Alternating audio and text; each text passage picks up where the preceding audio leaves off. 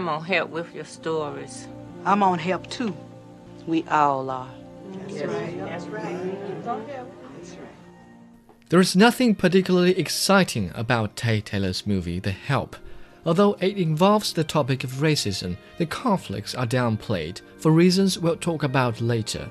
Somehow, the movie feels like a peaceful river that has flowed quietly through an undisturbed meadow for centuries.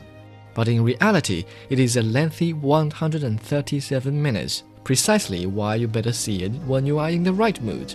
I done raised 17 kids in my life. Looking after white babies, that's what I do. I know how to get them babies asleep, stop crying. For those women captured in the original novel of the same name by Catherine Stockett, life wasn't peaceful at all. Back in the 1960s in Mississippi, black women served as maids for white families. They cooked, cleaned, and looked after white babies. In return, they were paid next to nothing and remained separate but equal. If they used the boss's bathroom, they got fired. If they asked for civil rights, they risked their lives. They carry different diseases than we do. That's why I've drafted the Home Health Sanitation Initiative, a disease preventative bill that requires every white home to have a separate bathroom for the colored help. You ought not to joke about the colored situation. I'll do whatever it takes to protect our children.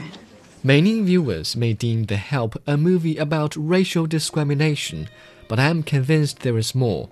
Certainly, the story goes to considerable length to depict the unfair treatment the black women were subject to, but it only serves to prove how little education plus an empty mind can be a dangerous thing. Most of the white women in the movie, represented by Bryce Dallas Howard's character Hilly Holbrook, are prejudiced against the black maids as well as girls with working-class origins. They seem to say, "Excuse me, if you are not white middle class, you don't belong to our club." There are exceptions, people free from prejudice. The character Skeeter, played by Emma Stone, grew up under the care of a black maid and was determined to be an independent working woman.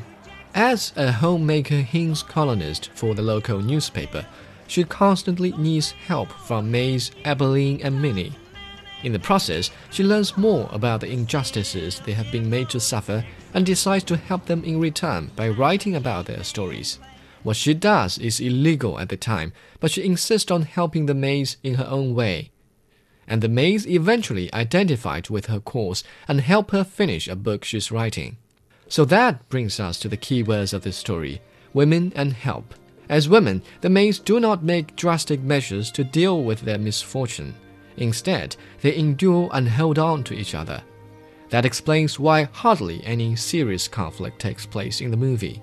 Even historical events, such as an assassination, are quietly placed on the back burner as Skeeter's book slowly takes shape. There have been numerous movies on racial issues, but The Help certainly takes a very different approach. Viola Davis's character, the maid Aibileen, tends to be passive about all the injustices she has suffered during her life, but her unrelenting kindness moves the audience to tears. On the other hand, Octavia Spencer as the fighter maid Minnie attracts plenty of laughter and admiration. Compared to them, the character Skeeter appears much weaker, while the prejudiced ones simply fade into stereotypes. What's this? I cooked it all by myself.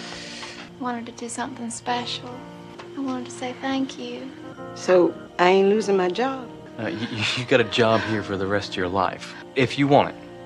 That's a mile-high meringue, Miss Eve. Perhaps when you are indeed in the right mood, The Help will be a good way to pass an easy afternoon, and maybe you'll learn something about the tender power of women. On a scale from 1 to 10, I give The Help a 7.